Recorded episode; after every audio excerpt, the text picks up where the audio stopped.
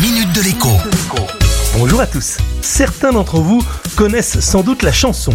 Trois pas en avant, trois pas en arrière, trois pas sur le côté, trois pas de l'autre côté. Sauf qu'en ce moment, ce n'est pas une bergère qui a cette rengaine dans la tête, mais Bruno Le Maire et accessoirement une partie du gouvernement. C'est évidemment le sujet du prix de l'électricité et du gaz pour les prochains mois, mais aussi pour l'année prochaine, qui est en jeu et qui provoque ces nombreux pas de côté, en avant ou donc en arrière, le tout en même temps.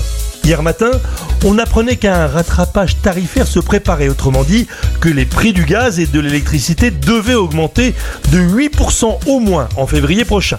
Dans l'après-midi, le rattrapage était toujours envisagé, mais avec trois pas de côté déjà. Il n'était plus question d'une augmentation brutale des prix de l'énergie, mais d'une augmentation lissée sur deux ou trois ans pour la rendre plus acceptable. Deux heures plus tard, c'est Bruno Le Maire lui-même qui faisait trois pas en arrière.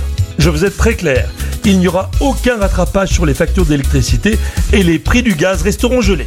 Moi qui suis consommateur d'électricité, comme vous tous, et de gaz, comme un Français sur trois, je ne peux que me réjouir de cette position du gouvernement. En revanche, le journaliste économique est vraiment très inquiet, car il sait qu'elle va être difficile à tenir.